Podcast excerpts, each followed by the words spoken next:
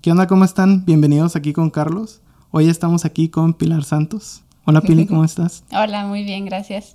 Ay, qué bien, Pili. Oye, Pili, Muchas pues, gracias bienvenida. por la invitación. Ah, no, con mucho gusto. Este, pues voy a empezar a, preguntarte, Pili. ¿Sabes? ¿A qué te dedicas, Pili? Bueno, yo soy médico, tengo especialidad en pediatría y subespecialidad en neonatología. Neonatología. Neonatología. ¿Qué es eso? Eh, eh, se trata del cuidado de los recién nacidos, tanto sanos o enfermos. Y eh, la neonatología comprende en el, o sea, los primeros 28 días de vida de, de, un bebé. Entonces, esta etapa es como muy delicada, o sea, gran parte de los bebés o de la, de la mortalidad infantil ocurren así en el primer mes. Y pues hay bebés que nacen con algunas enfermedades, entonces nosotros nos dedicamos a eso y trabajo como, como médico neonatólogo. Eh, por ejemplo, hay bebés que nacen, pueden tener enfermedades congénitas o, malformaciones, que ya, o sea, que ya vienen con malformaciones, o pueden tener enfermedades de los pulmones, infecciones, o también pueden nacer prematuritos así muy, muy, muy chiquititos, no listos para, pues, para vivir en el medio externo. Entonces, es todo lo que diagnosticamos y tratamos. Ok, y dijiste que de los hasta los ocho meses. ¿Sí dijiste 8 o 18 meses? 28 días. Ah, ah 28 días. Sí, el primer mes de vida. El primer mes de vida es la etapa neonatal. ¿Y después de ahí es como pediatría o algo así? O sí, ya después de allí, eh, sí, lo, lo demás lo, lo, ve un pediatra. O sea, también un neonatólogo, por ejemplo, si, si tuviste un bebé que, que atendiste cuando estaba muy enfermito o críticamente enfermo en sus primeros días, ya después si se recupera y se va a su casa, también le puedes dar seguimiento. Pero, o sea, lo característico es que en el primer mes de vida, pues hay ciertas enfermedades que solo, solo se desarrollan en esa etapa, o sea, en el, en el nacimiento, pues. Okay. ¿Y tienes tu, tu, tu ay, ¿cómo se llama? Este, ¿Trabajas en un hospital o, tienes tu consultorio propio? Las dos cosas. Trabajo en Centro Médico, el Centro Médico Nacional de Occidente, eh, del IMSS. Allí trabajo como médico neonatólogo y tengo mi consultorio privado en donde pues veo, veo pacientes neonatales, o sea, recibo bebitos. Por ejemplo, voy y trabajo con un ginecólogo. El ginecólogo saca al bebé y ya se lo pasa al, neonatólogo o al pediatra y ya tú pues le das la ayuda o, o los procedimientos que requiera para estabilizarlo. Y eh, pues ya ves el seguimiento en tu consulta pero en la consulta también veo pacientes ya más grandes, pacientes pediátricos. ¿Y, ¿Y, cómo fue que decidiste estudiar, o sea, especializarte en eso específicamente? Mm, pues ahora que lo pienso fue como, como que desde antes lo sabía, pero no sabía. o sea, en ese momento no me, daba, no, no me daba cuenta, no sabía qué, qué, iba a hacer, a qué me iba a dedicar, no tenía idea, pero ahora que lo veo en, en retrospectiva, digo, ay, como que ya, mi subconsciente ya lo sabía y no me decía. Okay desde que estaba como, pues chica, como 12, 15 años, me gustaban mucho los bebés. Siempre tenía como ansiedad de, de ay, ¿dónde hay un bebé? Vamos a abrazarlo, le decía a mi mamá. Ay, ¿quién tiene un bebé para, para pedírselo? y nos quedamos pensando, no, no tenemos a alguien con, con bebés. y después cuando tenía 15 años, enfrente de mi casa pusieron una guardería.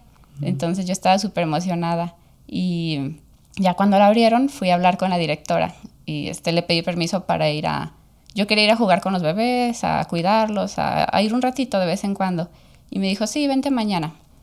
Al siguiente día fui y me dijo, ay, justamente se acaba de ir una de las, de las empleadas, de las cuidadoras. ¿No te quieres quedar a trabajar?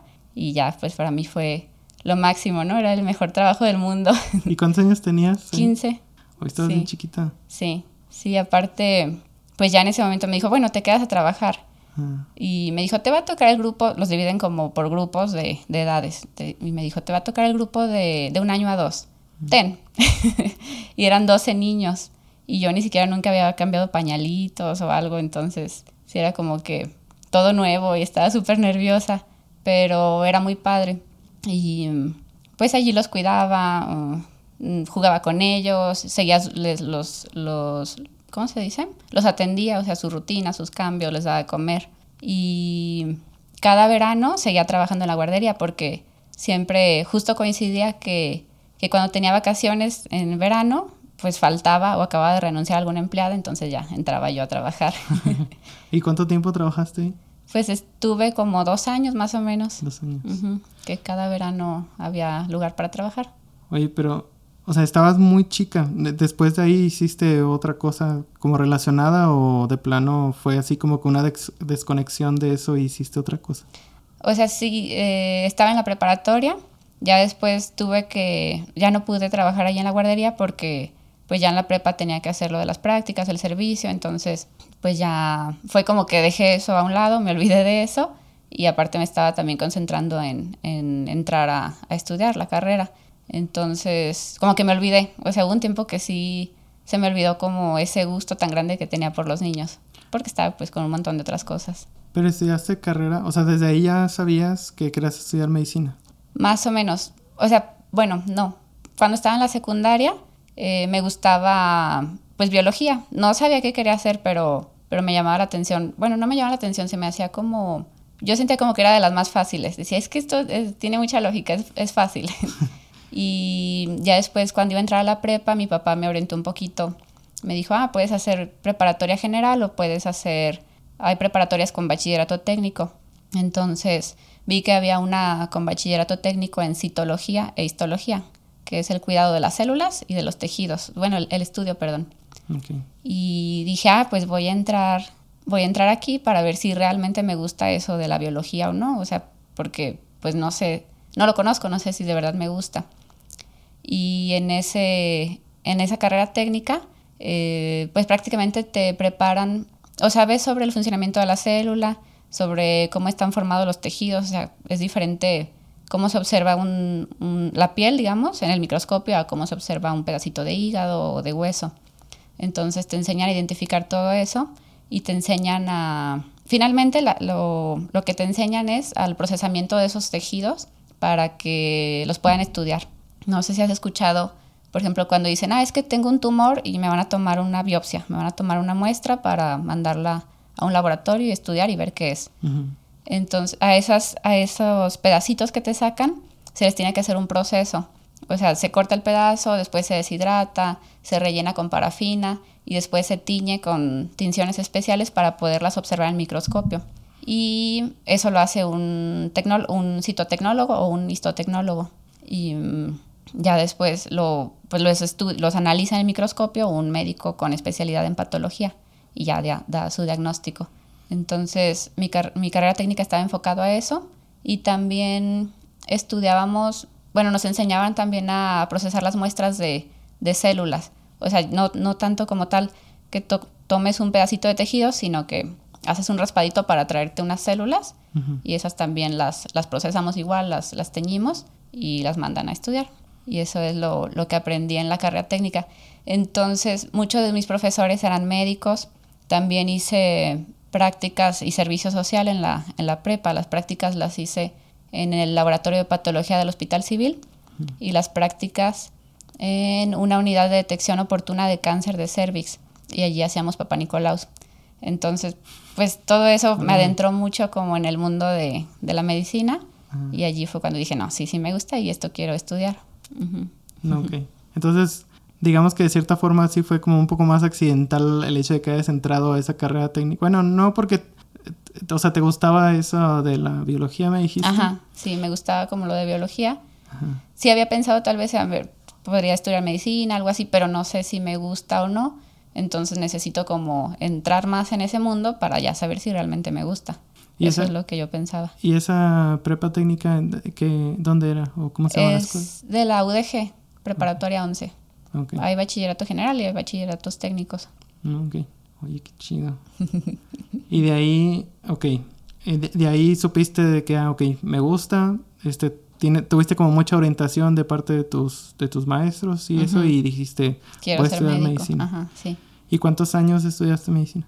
Son cinco años de, de, carrera y un año de servicio social, o sea, en total son seis. ok.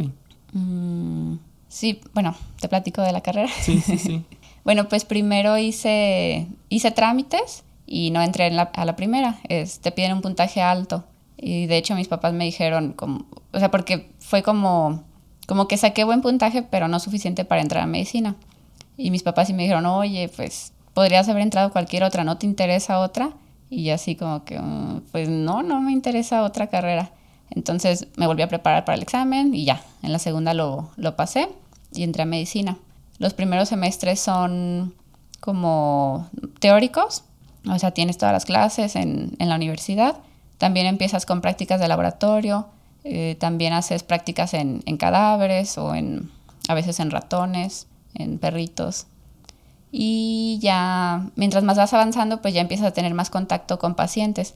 Te mandan al hospital y de, ah, historias clínicas. Entonces, te tienes que acercar a los pacientes y, ay, estoy estudiando, puedo hacerle un cuestionario.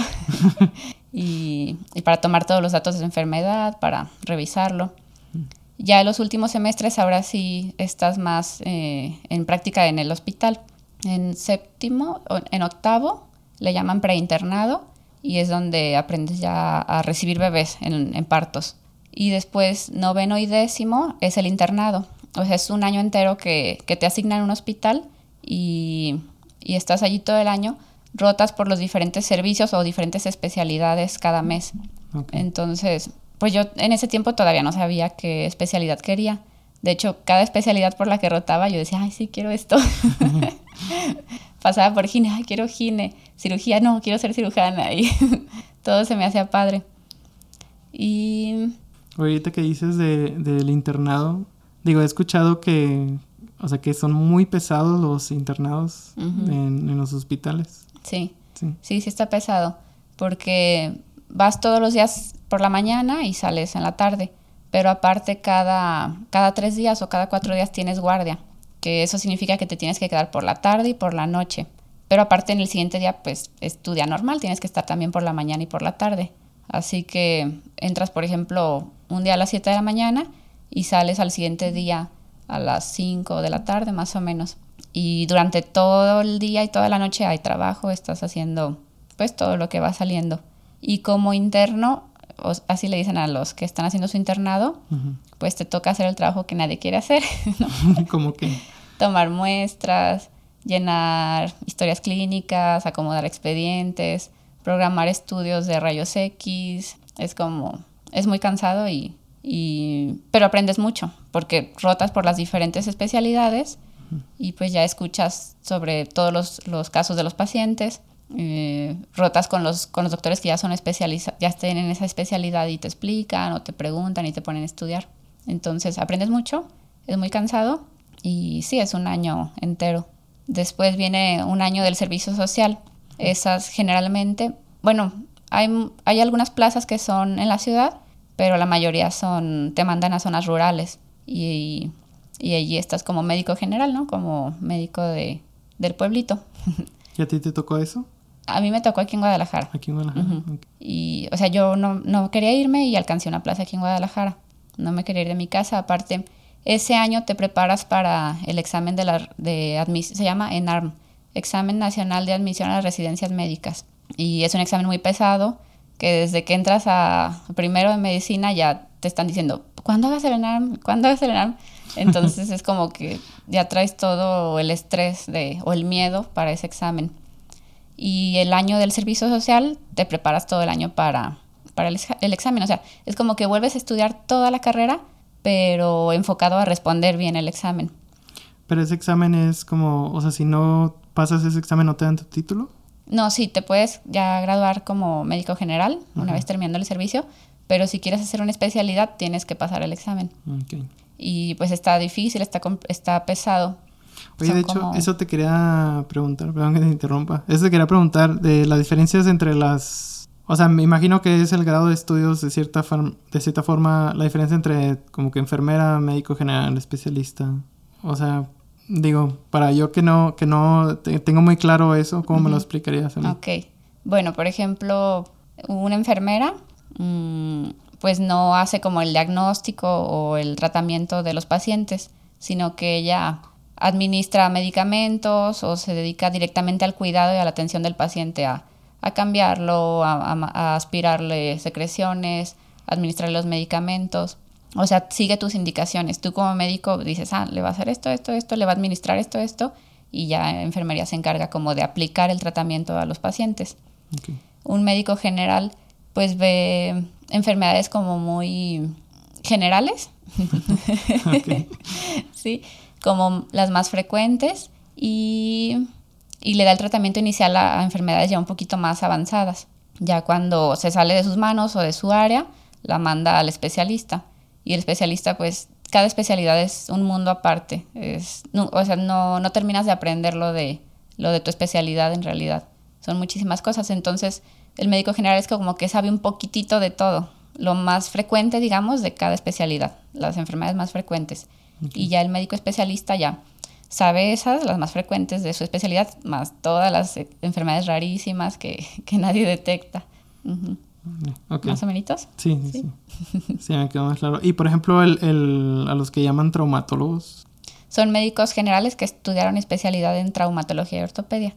¿Y qué es? O sea, por ejemplo, yo lo escucho de, de ah, un traumatólogo de cuando a lo mejor tuviste algún accidente y te revisa, pero no, o sea, sí yo todavía no termino de entender bien qué es lo que hacen ellos. Ah, ellos mm, pues revisan lesiones sobre todo de, de huesos es a lo que, a lo que se dedican ellos. Y ya resuelven fracturas o más que nada. Pero también lesiones de, pues de músculos o de tendones también pueden manejar eso, traumatología. Y, y también ven el lado de la ortopedia. Por ejemplo, pacientes que tienen alteraciones en su columna, que necesitan, no sé, alguna cirugía para, para enderezar o, o, también los que necesitan prótesis. Más o menos. ya, ya me quedó un poquito más claro. Y es una especialidad quirúrgica, o sea, ellos, ellos operan la gran parte del tiempo, operan pues las lesiones. Ok. Y si no hubieras estudiado, ya pasando temas, si tú no hubieras estudiado este, la especialidad que decidiste, ¿cuál otra hubiera sido? Mm, pues ya al final, antes de justo de elegir, no sabía si hacer ginecología medicina interna o pediatría. ¿Y qué es medicina interna? Medicina interna es como, como médico general, pero sabes más que el médico general, porque estudian más, como, mm, o sea, estudian más ampliamente lo de las otras especialidades, pero no se especializan así en alguna en específico. Es como un médico general que sabe más, que estudia más a profundo todas las enfermedades. y ellos también eh, pues se encargan mucho como de, hacer los protocolos diagnósticos. A ver, este paciente llegó por esto, no sé qué tiene, qué es, lo, qué es, qué es todos los estudios que hay que hacerle para, llegar al diagnóstico. Y ya, se encargan de, eso más que nada. ¿Y la especialidad, tu especialidad la, estudiaste aquí en Guadalajara o en otro lado? En Ciudad de México. ¿En Ciudad de México? Sí. Es que haces el examen, el ENARM, y es un examen a nivel nacional. Entonces, si lo pasas, mm, ya, o sea, primero lo tienes que pasar y una vez que lo pasaste, aplicas a diferentes hospitales en, en México y pues tiene que ser en hospitales grandes donde haya las especialidades. Entonces, pues hacen como un proceso de selección y ya te dicen, ah, quedaste aquí. La mayoría de los que, que aplica, pues sí se tiene que cambiar de estado. sí, bueno, es como que variable, ¿no? Algunos sí se quedan en donde quieren estar pero, pero la mayoría sí se tiene que mudar. Y a mí me tocó en Ciudad de México. Eh, hice en, bueno, el hospital en el que lo hice fue en el Hospital Centro Médico Nacional Siglo XXI, también es del IMSS, pero mm, lo respalda o lo avala la Universidad Autónoma de México, la UNAM. Entonces, o sea, te inscribes a la UNAM, la que te va a calificar, la que te va a dar tu diploma es la UNAM, pero tú en realidad pues nunca vas a clases a la UNAM, tú estás asignado a un hospital y ahí en el hospital es donde trabajas, estudias, llevas tus clases, todo. Entonces fuiste para allá a hacer la, especialidad. ¿Y cómo, cómo fue para ti irte? Porque cuando me dijiste que estudiaste la carrera, no querías irte de tu casa. este, y ahora que te, aparte de salirte de tu casa, te fuiste a, a Ciudad de México. ¿Cómo fue para ti esa experiencia? Sí. Bueno, pues yo ya estaba mentalizada, o sea, sabía que, que era baja la probabilidad de que me quedara en mi casa, ¿no? Entonces, también pues no iba a rechazar la, la, plaza, así que dije, a donde sea que me den el lugar, yo me voy.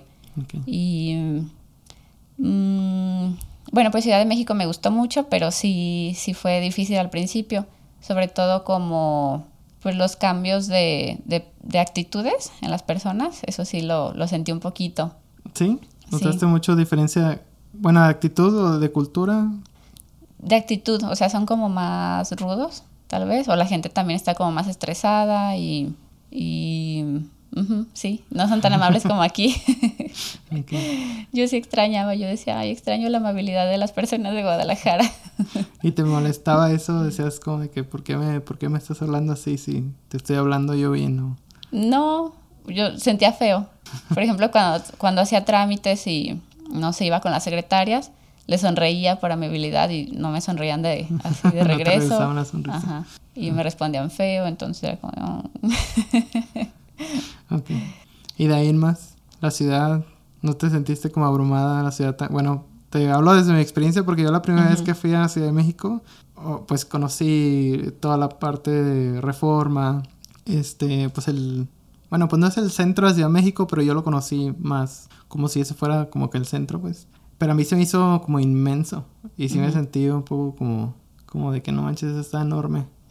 y, y, es muy diferente, por ejemplo, la cultura vial es muy diferente. El hecho de que en las glorietas eh, los carros no, como que no den vueltas el mismo lado, sino de que ah, pueden dar, pueden meterse por los dos lados. Yo que si yo llegara a manejar ahí las primeras veces sí me quedaría así como sí. parado. Sí. Pues eso no, no me costó tanto. Bueno, de hecho aprendí a manejar allá. Entonces ah, sí. Sí, la primera vez que que agarré el carro para irme solita al trabajo. Fue como que estuve ahí en una esquina cinco minutos esperando que, que, dejaran de pasar los carros para poder entrar a la calle, a la avenida.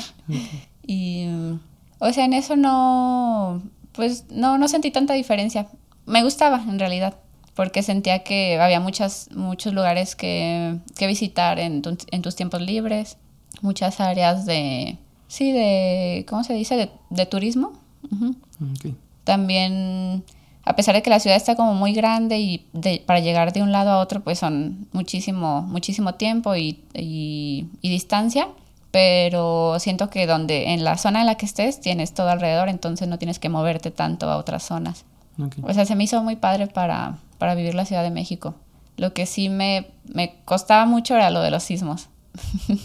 Yo decía, no, no, no puedo vivir aquí toda mi vida, pensar que en cualquier momento algo ocurre, ¿verdad? ¿Te tocó algún sismo así fuerte? Sí, sí, me tocó el del 2000, fue el 13, 2013, no. Mm, no, recuerdo exactamente la fecha. 2017, fue el 2017, en el que sí se cayeron muchos edificios. ¿Y cómo, y qué estabas haciendo tú en ese momento? ¿Dónde te tocó? Yo estaba, era mi primer año de, residencia y estaba en el comedor del hospital, que es la planta baja. Entonces, pues empezó a temblar y en medio del comedor había como, como un tragaluz, digamos, de, del tamaño de todo el edificio, que eran como ocho pisos, y allí se veía que empezaban a caer pedazos de, pared. Entonces, quisimos salir por la puerta de emergencia, pero estaba cerrada. Y yo pensé, bueno, me, me pego a una pared. Y me quise pegar a una pared, pero había un cuadro y el cuadro se veía así que estaba pues brincoteando sobre la pared. Entonces se empezó a acumular la gente, nos empezamos a desesperar porque no dejaba de temblar y estaba muy fuerte y ya alguien, no sé, pudieron abrir la puerta de emergencia, pero pues ya estábamos todos acumulados, entonces la gente se empezó a caer, se empezó a pisotear. Incluso a mi compañerita una persona lo aventó así súper fuerte para poder él salir y no podía salir, o sea, yo estaba en la puerta y estaba así agarrada, pero no podía salir de todas las personas que estaban saliendo. ¿Y era, dices que era el comedor del hospital? O sea... Era planta baja. Pero eran puro personal del hospital. sí. Sí, pero ya todos estaban muy desesperados. pero bueno, pude salir y el hospital sí quedó muy dañado. Mm, después de, que pasó el sismo, pues bajamos a todos los pacientes y nos instalamos en el estacionamiento y los siguientes días nos instalamos en un salón de fiestas que estaba a un lado. Ok. y, pero, pero sí, la, la, ciudad se puso muy caótica. Mm, los semáforos no, no, funcionaban, entonces lo que en realidad movilizaba a las personas eran las motocicletas. Era como, pues veías ya tres, cuatro personas en una motocicleta y era como se lograban mover las personas. ¿Pero eso fue ese mismo día o...? Sí, ese mismo día. Okay. Y eh, yo estaba cerca de la escuela que se cayó. No sé si supiste. No. Ah, era un colegio, una escuela, creo que era solo primaria, no sé si tenía kinder. pero se cayó y estaba cerquita. Entonces nos avisaron, pues estábamos estudiando pediatría, ¿no? Era el servicio de pediatría, nos avisaron, ah, van a llegar muchos niños porque una escuela se cayó aquí cerca. Pero estuvimos esperando y no, pues no llegaban, entonces dijeron, vamos, vamos a la escuela. Y, y ya estaba como un montón de gente, estaban los medios, el ejército, o sea, los medios de comunicación, mm, la marina, todo. Y en realidad no pudimos ayudar porque ya estaban todos allí. Pero sí había muchos, pues, bebés que ya no. Que no, no sobrevivieron. Ajá, que no sobrevivieron. ¿Y era muy grande la escuela? O sea, ¿era de varios pisos? ¿Era un piso? Sí, se veía como de tres pisos. No. Sí.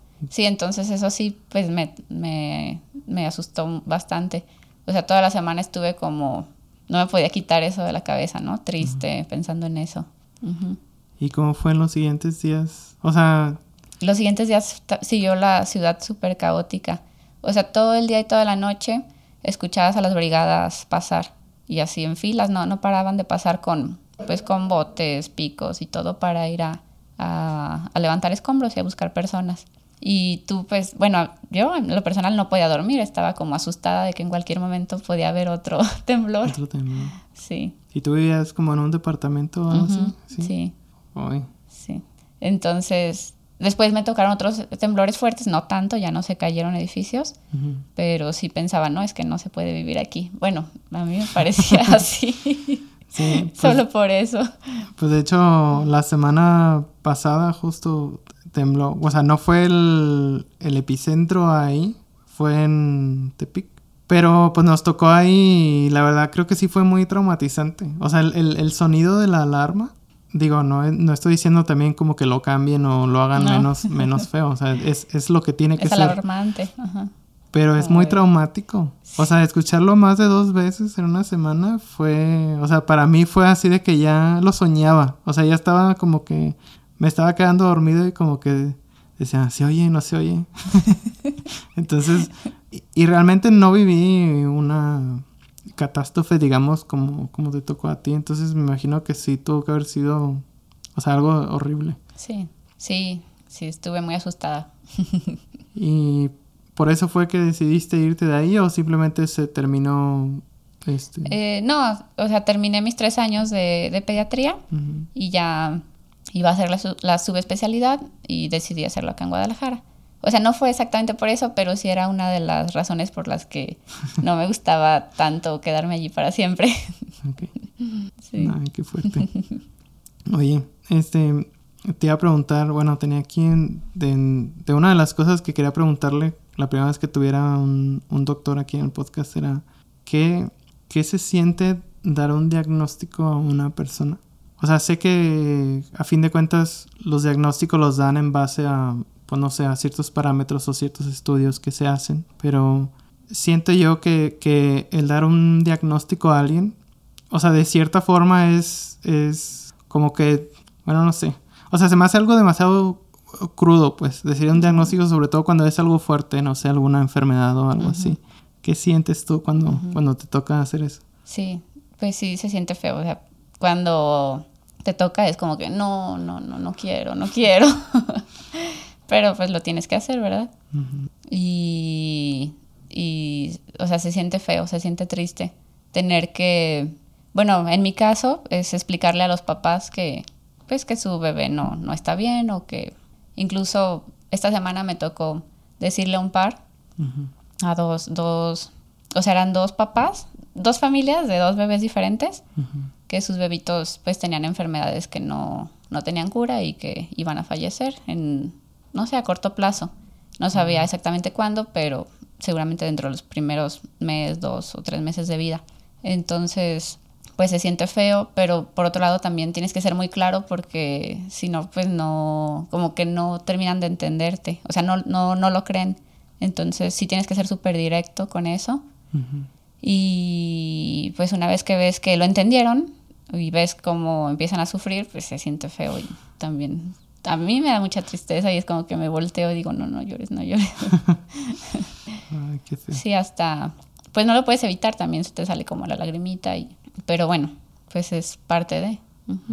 Llevas un cursito así súper chiquito de una hora de dar, de cómo dar más las, más las noticias. ¿Ah, sí? sí. Bueno, nos, dieron un curso a nosotros. De parte de la especialidad. Sí.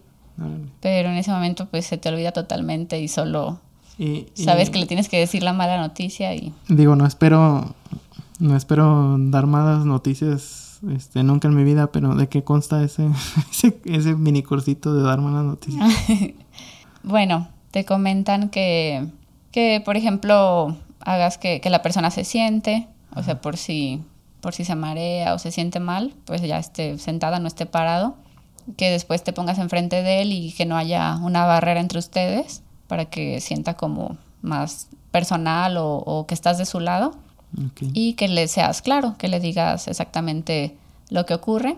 Después que dejes un, tiempo para que la persona lo piense, lo reflexione y, te pregunte las dudas que tenga. Básicamente, así. pues sí. Digo, si dura una hora o menos, pues. Sí, sí. Sí, es demasiado. Creo que debería ser una materia entera de un semestre, no sé. Sí, y sobre todo como de cómo tú controlar ese tipo de cosas, ¿no? Porque me imagino que sí. O sea, no es como que algo a la que te puedas acostumbrar, ¿no? O sea, sí es algo que te, te, te puede, o siento que a mí me podría mucho, como que el dar esas noticias, yo creo que con el simple hecho de saber que tendría que hacer eso, yo que sí diría sí, no. O sea, de plano es una carrera que no está, que no va conmigo. Sí. Sí, aparte, bueno, creo que sí te acostumbras un poquito porque pues todos los días le tienes que decir a, a las personas sobre sus enfermedades. Entonces, como enfermedades del día a día o, que estás acostumbrado a ver, sí, sí te acostumbras un poco. Pero ya cuando son muy malas noticias, como lo que te dije, pues creo que así a eso no, siempre sientes, te sientes mal, pues. ok. ¿Y qué más? Creo que te pregunté la mayoría de cosas que tenía como en la mente. Este, te pregunté, no sé si tú tienes alguna otra como dato curioso de ti, algo que te acuerdas de tu carrera. Sí, varias cosas. bueno, en primer semestre haces disecciones en cadáveres. Los cadáveres son de pues de personas que, de cuerpos que llegaron a CEMEFO y que nadie nunca los reclamó. Entonces, después de un tiempo, CEMEFO los dona a la universidad para que los estudiantes practiquen, pues hacemos disecciones, se llama. Y lo que consiste es que es por diferentes áreas del cuerpo, pues vas como separando todos los tejidos, todas las, las venas, las arterias, los nervios, los músculos, para aprender anatomía y también para adquirir como práctica con, el manejo de los utensilios. Y una vez... Eh, Oye, ¿y cómo fue para ti empezar a practicar así con, con un cadáver? Bueno, pues la primerita, la primerita, de hecho el primer día, el primer día de clases te hacen como una novatada, o por lo menos en mi, en mi generación eso nos hicieron. Primero llegamos a la clase de anatomía y pues nos, nos estaban platicando cómo iba a ser el curso estaban eh, la profesora y, los, unos estudiantes de semestres más arriba. Y pues ya te la pintan imposible de todos los trabajos que hay que entregar y todos los exámenes, todo lo que hay que estudiar. Entonces te asustas, dices, ay, no voy a poder, esto es una sola materia y no voy a poder, pero, pero tengo ocho materias más, ¿cómo le voy a hacer? Y ya te dicen, bueno, vamos a ver los cadáveres en los que van a estar practicando durante todo el semestre. Estábamos, nos pusimos todos alrededor del, de la mesa donde estaba el cadáver y el cadáver estaba cubierto de una lona. Y nos seguían platicando sobre el, el curso. Y en eso se levanta el cadáver, así se sienta. No manches. y era, era un compañero de los de semestres más arriba que se había puesto ahí cubierto con la lona. y gritando todos. no, fue como que todos dieron un brinco para atrás. Hasta eso nadie, nadie gritó. pero, pero sí estuvo divertido. ¿Y se presta mucho para ese tipo de cosas ahí? Mm, después no, ya no, tanto. Es como la novatada y ya. Después, pues te acostumbras, o sea, no... Al inicio tal vez te da, te impresiona un poquito, pero después te acostumbras a, a eso. Y después ni siquiera te molesta. Yo también me acuerdo una vez, también de sobre ese tema, creo que se descompusieron los congeladores, algo así donde los tienen guardados. Entonces, pues los iban a, no sé qué iban a hacer con, con los cadáveres, pero los juntaron todos, los sacaron del refrigerador, los juntaron todos y los pusieron en como uno encima de otro, en torrecita, así. Ah. Yo no me esperaba eso, entonces entré y de verdad me impresionó mucho ver así una torre de, de cadáveres. Pero estaban, o sea, estaban así como desnudos o estaban, estaban como con bolsas o... No, todos estaban desnudos. Ay, no. Sí, eso sí me impresionó, fue como que de repente, ay, que, ok, ah, sí, eso es lo que todos los días practico, sí, no pasa nada. Oye, y digo, yo realmente no creo mucho en eso, pero hay gente que platica mucho historias sobre, sobre todo en, en hospitales donde se tratan a niños, que hay como tipo de paranormalidades. ¿Te ha tocado a ti algo de eso? No, no me ha tocado. Pero, por ejemplo, el internado lo hice en el Hospital Civil Viejo. Es uno que está en, en, el centro, por calle Hospital y Juan Manuel, creo. Mm. Y es un hospital, está muy viejito. De hecho, en esa misma cuadra está Semefo y está el Panteón de Belén. Entonces, eh, pues en la noche tienes que seguir trabajando, ¿no? Y andas por esos pasillos oscuros y de repente como que te decían, en este pasillo se aparece una monjita, entonces yo mejor me iba por otro pasillo. Prefería caminar más que pasar por ahí. Dices, por sí o por no, no quiero saber. Sí, pero no, nunca me pasó nada. Y en ese hospital hay algo curioso. Hay unas, unos dormitorios que le llaman las residencias, que son los dormitorios de los médicos que están haciendo su especialidad. Entonces a ti como interno, pues también te dejan descansar allí a veces. Y, todas esas residencias eh, dan, los ventanales dan hacia el Panteón de Belén. Entonces, cuando te tocaba dormir en la litera, en la parte de arriba, si te volteabas a la ventanita, veías las tumbas. y se te metían los mosquitos del panteón y las moscas panteón. sí. Hasta una vez unos compañeros de los residentes de cirugía se salían, se salieron por la ventana al panteón. ¿Y para qué? Nomás para ir a... Sí, a, nada. A, hacerse los valientes. o escuchabas, también estabas descansando y escuchabas que pasaban lo de los paseos nocturnos. ah, ok.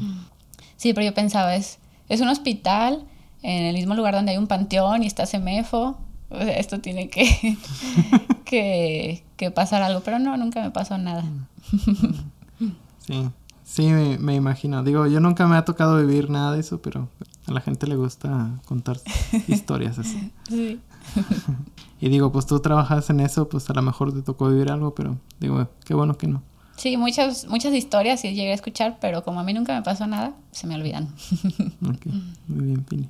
Oye, y, o sea, ¿te gusta lo que haces? ¿No te imaginas haciendo nada que no sea lo que haces ahorita? No. no. O sea, siento que pues creo que está un poquito mal, pero es parte de mi identidad. O sea, ahora pienso, si no fuera eso, ¿qué sería? y está mal, en realidad, porque a veces ocurre que, no sé, por alguna situación del destino ya no te puedes dedicar a, hacer lo que haces y, y, pierdes tu identidad, ¿no? Ah, ya no soy nada o entonces, pues sí quisiera como despegarme un poquito de eso porque siento que, que, soy, bueno, soy médico, soy, soy pili, soy pediatra, soy... Y no, no me imagino, pues no me gustaría. O sea, sí hay muchas otras cosas que, que me gustan, me llaman la atención, pero siento que esta me, me gusta, me, me, me, parece interesante y me, hace, me llena. Me siento útil en la sociedad. Okay. ¿Y hobbies tienes que no sean referentes a medicina? Mm, me gusta leer. Antes, antes de entrar a medicina leía pues un montón de libros. Me gustan las novelas, las novelas clásicas. Okay. ¿Cómo cuál? Por ejemplo, retratos de Dorian Gray, mm, pues muchas, o sea, prácticamente los, los artistas, los escritores así de, de novelas, me leí casi todas las obras. Y eso me gustaba mucho. Pero ya cuando entré a medicina, pues tienes que estudiar todo el tiempo, todo el tiempo. Y, y sentía culpa de, de, de, leer otra cosa que no fuera sobre medicina, entonces como que lo dejas también de lado un poquito. Culpa porque a lo mejor dices, bueno, hay cosas que no sé, que, que, quisiera saber y prefieres leer eso que... Sí, piensas, debería estar estudiando y no leer esto. Pero ya no lo haces entonces, o ahorita ya no lo has hecho. En vacaciones lo hago. Cuando tomo vacaciones, ya digo, ahora sí puedo, me voy a dar ese permiso y leo alguna novela. ¿Y te ha tocado a ti trabajar con practicantes? Me imagino que sí. O sea, con gente que apenas está terminando sus carreras y así. Sí, sí. Eh, o sea, siempre, desde que cuando eres residente, eh, eh, cuando vas subiendo de nivel, tienes a tu cargo a los residentes que están debajo de ti, que van, que van llegando. Entonces es como, o sea, tienes jerarquía y así se maneja mucho en los hospitales. Así que tú como, como R más, le dicen, puedes, pues organizas a tus R menos, les dices cómo vamos a trabajar, les dices todo eso. Y ahora como médico de base también tengo residentes. Tengo estudiantes de la especialidad de, neonatología que trabajan conmigo. Y pues es, eh, se, reparte el trabajo. También es, muy común en los hospitales que, que, debe haber esa enseñanza. O sea, tú como R o como médico de base tienes que, que tomar, pues dar un poquito de enseñanza, o sea, como de escoleta durante el día.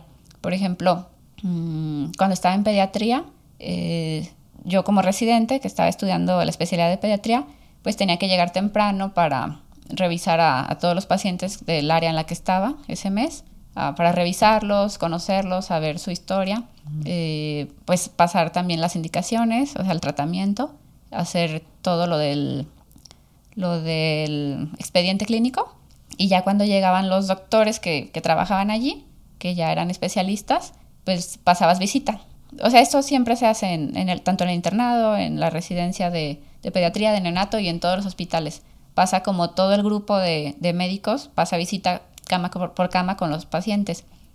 Y ya el residente, o yo, eh, ya presentas el caso. Ah, este es un paciente que está aquí por tal, estos son sus estudios, y después los médicos eh, te cuestionan, te preguntan sobre la enfermedad o sobre los estudios, sobre el tratamiento. Entonces, el chiste es como reforzar el conocimiento y detectar también las cosas que, no sabes para que pues, lo estudies. Y eso es de todos los días. Ok. ¿Y ellos te califican de alguna forma? ¿O nada más es como para, ah, sí, estudia más? No, sí te califican. Te, califican de diferentes formas. O sea, esa es como tu práctica clínica y, cada mes tienes que, solicitar la calificación de tus médicos con, con los que estuviste. Pero también tienes o sea, durante la mañana tienes asignado una clase que es, digamos, como el programa de estudios de la UNAM. Entonces, en los mismos hospitales hay áreas de enseñanza donde hay aulas y ya vas a tu clase una hora. No, casi no, no es siempre, no es todos los días o dependiendo de la, de la especialidad, pero la intención es que si fuera todos los días. a veces no se puede, pero esa es la intención. Y allí llevas un programa al que también estás estás estudiando, estás dando clases, das exposiciones y tomas das exámenes. Entonces también te califican en esa parte y se junta todo para, para tus promedios finales. ¿Y qué tanto es de las personas que entran en la carrera? Como más o menos qué promedio de, personas que entran terminan la carrera o la mm, especialidad. Bueno, por ejemplo, en mi generación entramos como 350 a la carrera y creo que terminamos más o menos 300. Nos graduamos. Ah, pues son muchos. Sí, sí, también dependiendo de cada universidad. Tenía compañeros de la UNAM y me decían que ellos, no sé si sea cierto, pero fue lo que me explicaron, que, que la entrada de, de, las preparatorias UNAM a la universidad es directa, o sea, no hay como una traba, si tú quieres estudiar, entras. Entonces, ya durante la carrera, pues hay muchos desertores me decía una compañera que en su generación la mitad, la mitad se graduó, nada más. Y por ejemplo, para entrar, o sea, todo se va haciendo como, como filtros. Ya después cuando vas a hacer la especialidad, eh, en mi generación solo, solo aceptaron al 17% de los que hicieron el examen, pero también cada año es un poquito variable.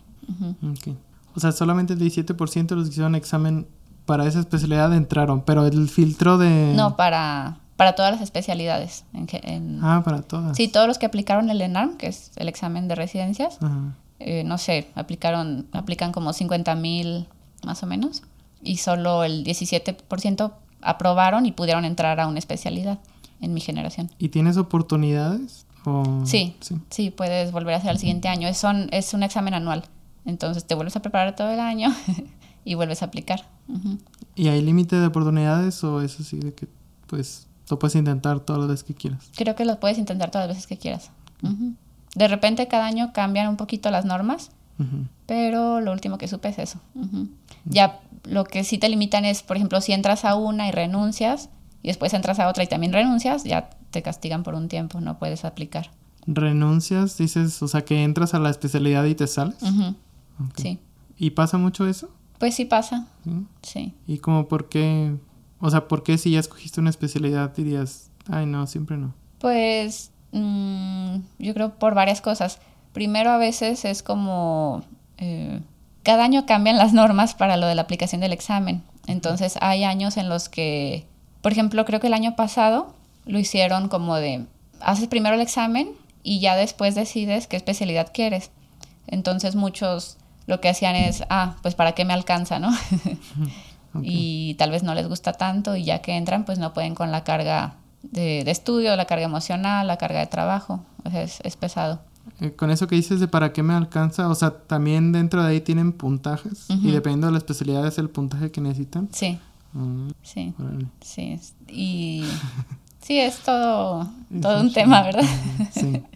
No, pero está chido. Digo, es, es, toda una área que no, que era totalmente desconocida para mí. Digo, tengo conocidos, tengo primos que son, es que estudian enfermería, este, a lo mejor tíos como segundos que son médicos o especialistas, pero nunca me había sentado a platicar con ellos a decirles, oye, pues, ¿y qué es eso? Digo, fue una carrera que realmente nunca me llamó la atención.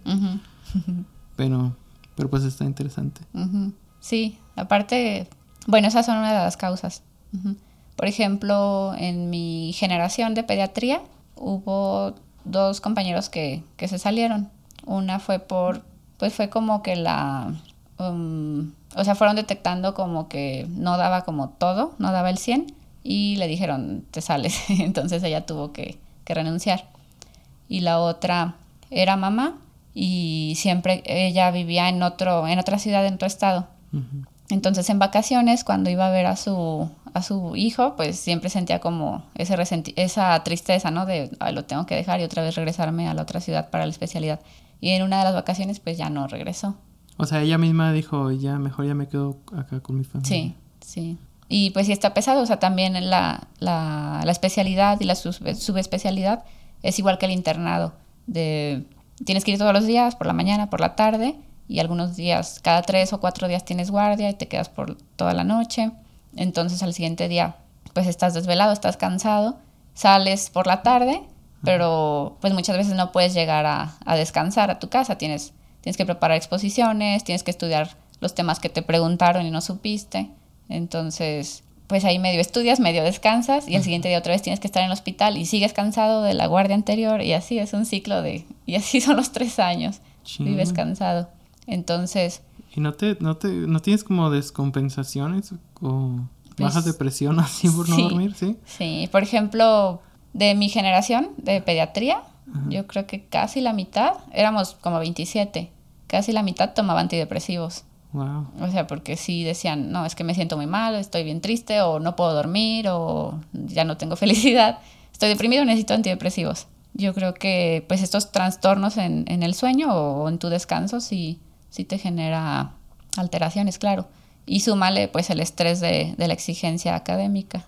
Y no hay, digo, no sé qué tan cerrado sea eso, pero no, o sea, no ha sido de que digan, ah, pues eso como que es un patrón que se ha repetido mucho y de que, ah, pues porque no extendemos, o sea, en vez de hacerlo tan pesado y tan exigente, que, o sea, que se extienda, no sé, a cuatro años y...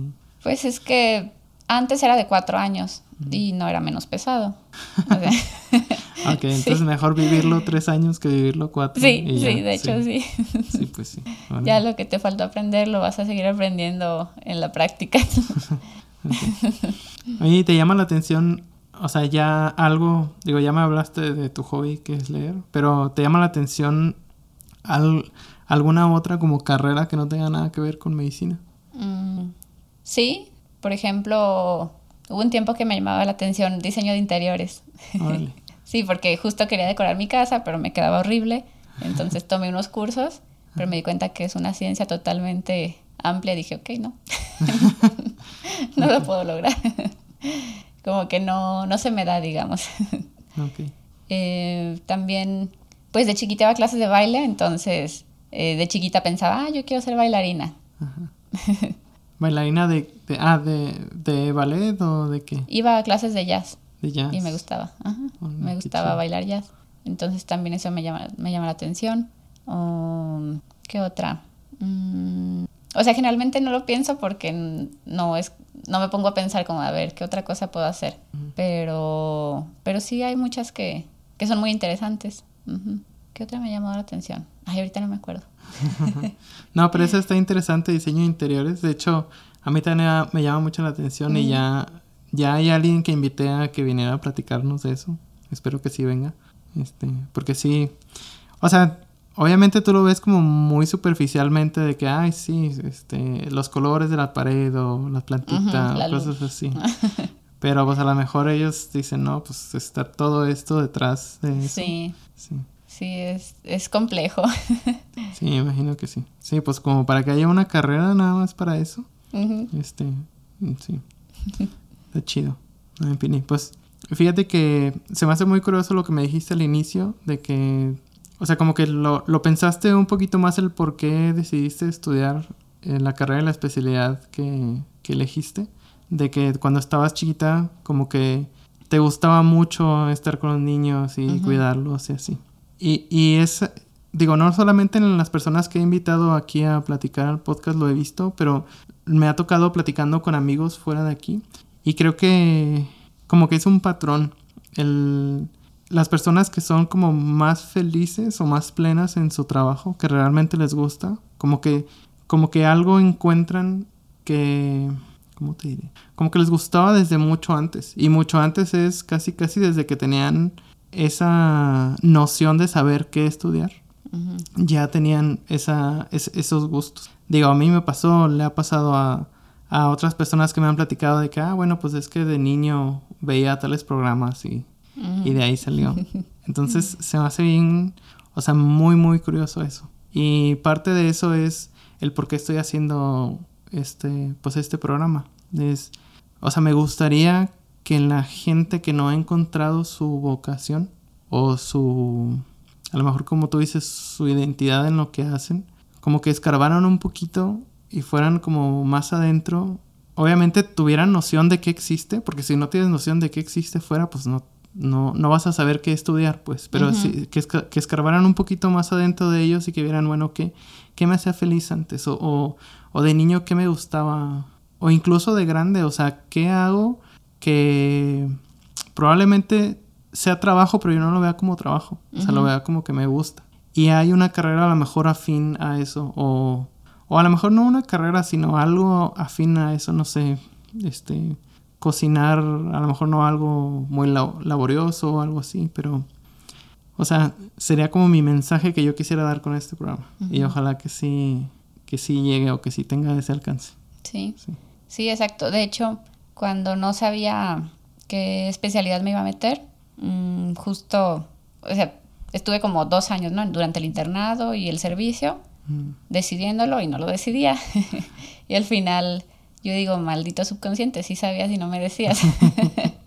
y yo rompiéndome la cabeza. Pero una cosa que me ayudó a decidirme fue pensar, a ver, ¿qué, qué haría? No me acuerdo quién me lo dijo, alguien me lo dijo.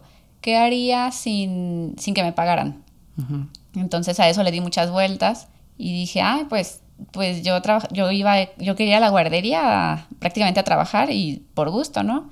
Ya después me ofrecieron el trabajo, pero yo lo quería ir a hacer sin, o sea, mi intención no era ir a trabajar, era ir a jugar con los bebés. Entonces también fue una cosa que me ayudó a decidirme. Y por otro lado, también en, retros- en retrospectiva me doy cuenta. O sea, cuando estaba en la guardería, a mí me gustaba más cuidar al grupo de los más chiquititos, de los de, de, de los de menores de un año. Entonces, ya durante mi especialidad de pediatría, también cada mes rotas en las diferentes subespecialidades, en, en oncopediatría, o sea, del, del cáncer en los niños, en neurología pediátrica, eh, neumología pediátrica, en las diferentes especialidades. Entonces, cuando roté por el servicio de unidad de cuidados intensivos, pues allí me daba cuenta que disfrutaba mucho. O sea, la guardia no se me hacía tan pesada, eh, me tocaban hacer procedimientos y llegaba súper emocionada a mi casa, ¿no? A platicar todo lo que había hecho y así súper, súper emocionada. Y allí me daba cuenta, soy feliz, en la unidad de cuidados intensivos soy feliz. Y también eh, finalmente me decidí a estudiar eso y después digo, mira, desde, desde antes me gustaban los bebés chiquitos, o sea, los, los más chiquititos. Qué chido. Y fíjate qué chido que dices eso de que, bueno, o sea, a lo mejor no lo sientes como trabajo. Este, digo, a lo mejor mucha gente lo ve así como de que, ay, o sea, es demasiado como fantasioso decir de que vas a un lugar a trabajar y no sientes que es trabajo. Pues obviamente te cansa. Y obviamente, este, a lo mejor te quita tiempo que quisieras invertir a lo mejor con tu familia, con tu pareja. Este, digo, es normal y entra dentro de lo normal. Pero una cosa es eso, o sea, la fatiga del tiempo que inviertes, a lo mejor en traslados o, o de que necesitas descansar. Pero la emoción que te da ir, o sea, despertarte el día siguiente y decir, ya voy a, ya voy a ir, ya voy a llegar a hacer lo que voy a hacer. O sea, eso es, o sea, eso es a lo que nos referimos, o me imagino te refieres con, con, o sea, como si, es como si no trabajaras. Pues, sí. sí, sí, o sea, lo pienso y pues es muy satisfactorio, ¿no? Te sientes útil, te sientes importante, eh, te da, te da como, te cubre como todas esas necesidades. Entonces, eh, definitivamente yo creo que, que, si no hubiera como empleo esto, sí lo seguiría haciendo de todas formas. O sea, si no recibiera un, un pago. Porque pues tiene muchos otros beneficios o, o mm, sí, o sea, que, que, que, obtienes a cambio de, ¿no? Esa sensación de que eres útil. Chido. Muy bien, Pili. Pues yo creo que pues con eso damos cierre. Bueno, más bien me gustaría, ¿cómo te gustaría cerrar el episodio? Mm, eh, bueno, pues sí, o sea, repetir esto que, que, bueno, quisiera remarcar que a veces, bueno, yo pienso que a veces es como difícil decidir que, a qué te vas a dedicar si no sabes ni siquiera, pues, de qué se trata las diferentes carreras o o, o, o las diferentes actividades, ¿no? Entonces, una forma de, de, decidirlo es meterte un poquito en ese mundo, o sea, empaparte de eso para, para, realmente decidir, de, ah, sí, sí me gusta, no, no me gusta. Y una forma de saber si sí te gusta es pensar eso, de, ah, a ver, lo haría si no, si no recibiera pago a cambio. Y, y pues ya, agradecerte por invitarme. O sea, está, está muy padre esto sobre todo porque es de, diferentes carreras o de diferentes mm, áreas. Eso es lo que se me hace tan interesante que, pues cuando es fuera de tu área ni te imaginas como, como todo lo que tuvieron que pasar las personas para, para hacer lo que ahora hacen, ¿no? Entonces eso es muy interesante. Ay, gracias, Pili. Lo lo hago ahora sí que con mucho gusto. y muchas gracias a ti por aceptar la invitación y venir a platicarnos todo lo que nos platicas. gracias. Gracias. Pues eso es todo. Muchas gracias a todos. Nos vemos en el siguiente capítulo. Gracias, adiós.